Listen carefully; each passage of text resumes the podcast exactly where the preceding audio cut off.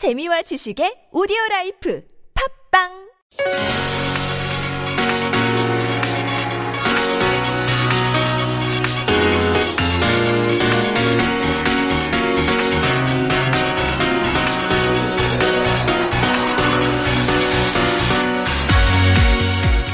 In this week's Planet Korea, we want to talk a bit about those recent candlelight protests. They were, of course, very visual. The, the scenes of the waves of candles moving through the crowds were very impressive, but there were also some very important sound elements to those gatherings. On more than one occasion, the protests revived music from South Korea's recent history, music that helped democratize the country in the first place. Also, there were some new young voices contributing a whole new sound to the streets of resistance, as it were. You can read the whole story in an article called The Songs of Protest. It's the cover story of this month's Groove Korea magazine, and Emma Kalka is Groove's music editor and the writer of the article. Hi, Emma. Hello. Cool to see you again. Yes. This is a good article, and it's obvious from reading it that you've put considerable work into it.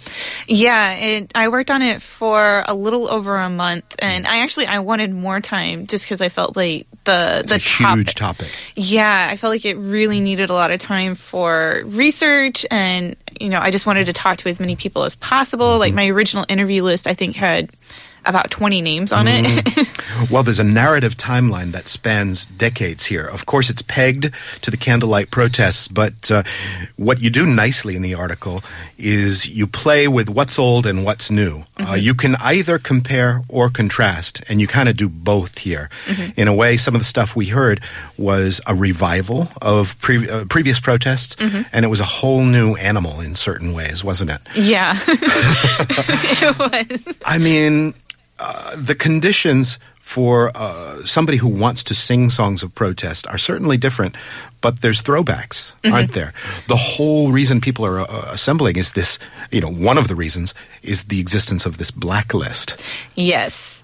Some 10,000 people on it. Uh, yeah, roughly. And they've never actually made public the the full list, but they've kind of a few names have have leaked out, but no one really knows exactly who is on the list. And several of the artists, uh, well, a few of the artists that I spoke to said that they felt like they might have been on the blacklist, but they again, you know, we've never seen the full thing for sure, so we're not exactly sure who is on it, who's not, that sort of thing. But- It's kind of a softer censorship, a censorship 2.0. I mean, back in the day, as you make clear in the article, anybody who wanted to be a musical artist basically had to register explicitly with the government and then give the songs and the lyrics to the government for review. Right. Anything. Um, well, I'm not sure about registering, but basically, if you wanted to release any music um, that would go for sale or that would be broadcast or anything, you had to before it was actually published or came out, you would have to submit it to like a censorship board, and they would go over it and mark like, okay, you have to change this and that, and it would be anything from like lyrics to the album cover.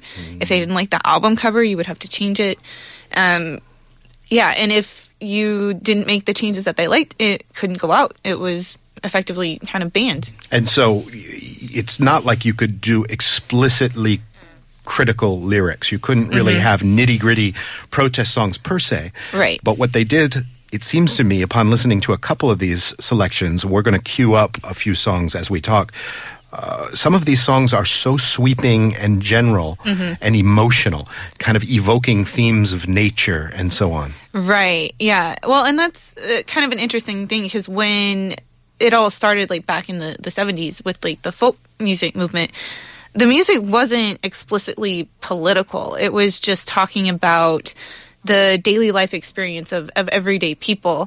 Um, and didn't really have anything saying like, oh, down with the government, down with the man. It was just talking about, you know, how some people have a really bad life or whatever it is that they experience. But even with that very subtle kind of message, the government was just like, we don't like this. Uh, we don't want this going out. You have to, we want happy music. We want people to be happy. And yeah, so Yeah. they would even, they would ban even that, even though it never said anything explicit. And so artists had to walk this kind of fine line. You mentioned the folk music. It it really does echo in a parallel way with some of the stuff we heard in the U.S. Uh, you know, Joan Baez kind of stuff, uh, Woody Guthrie, that kind of stuff. We've got one cut from Yang Hee-eun. It's called Achim Isel Morning Dew.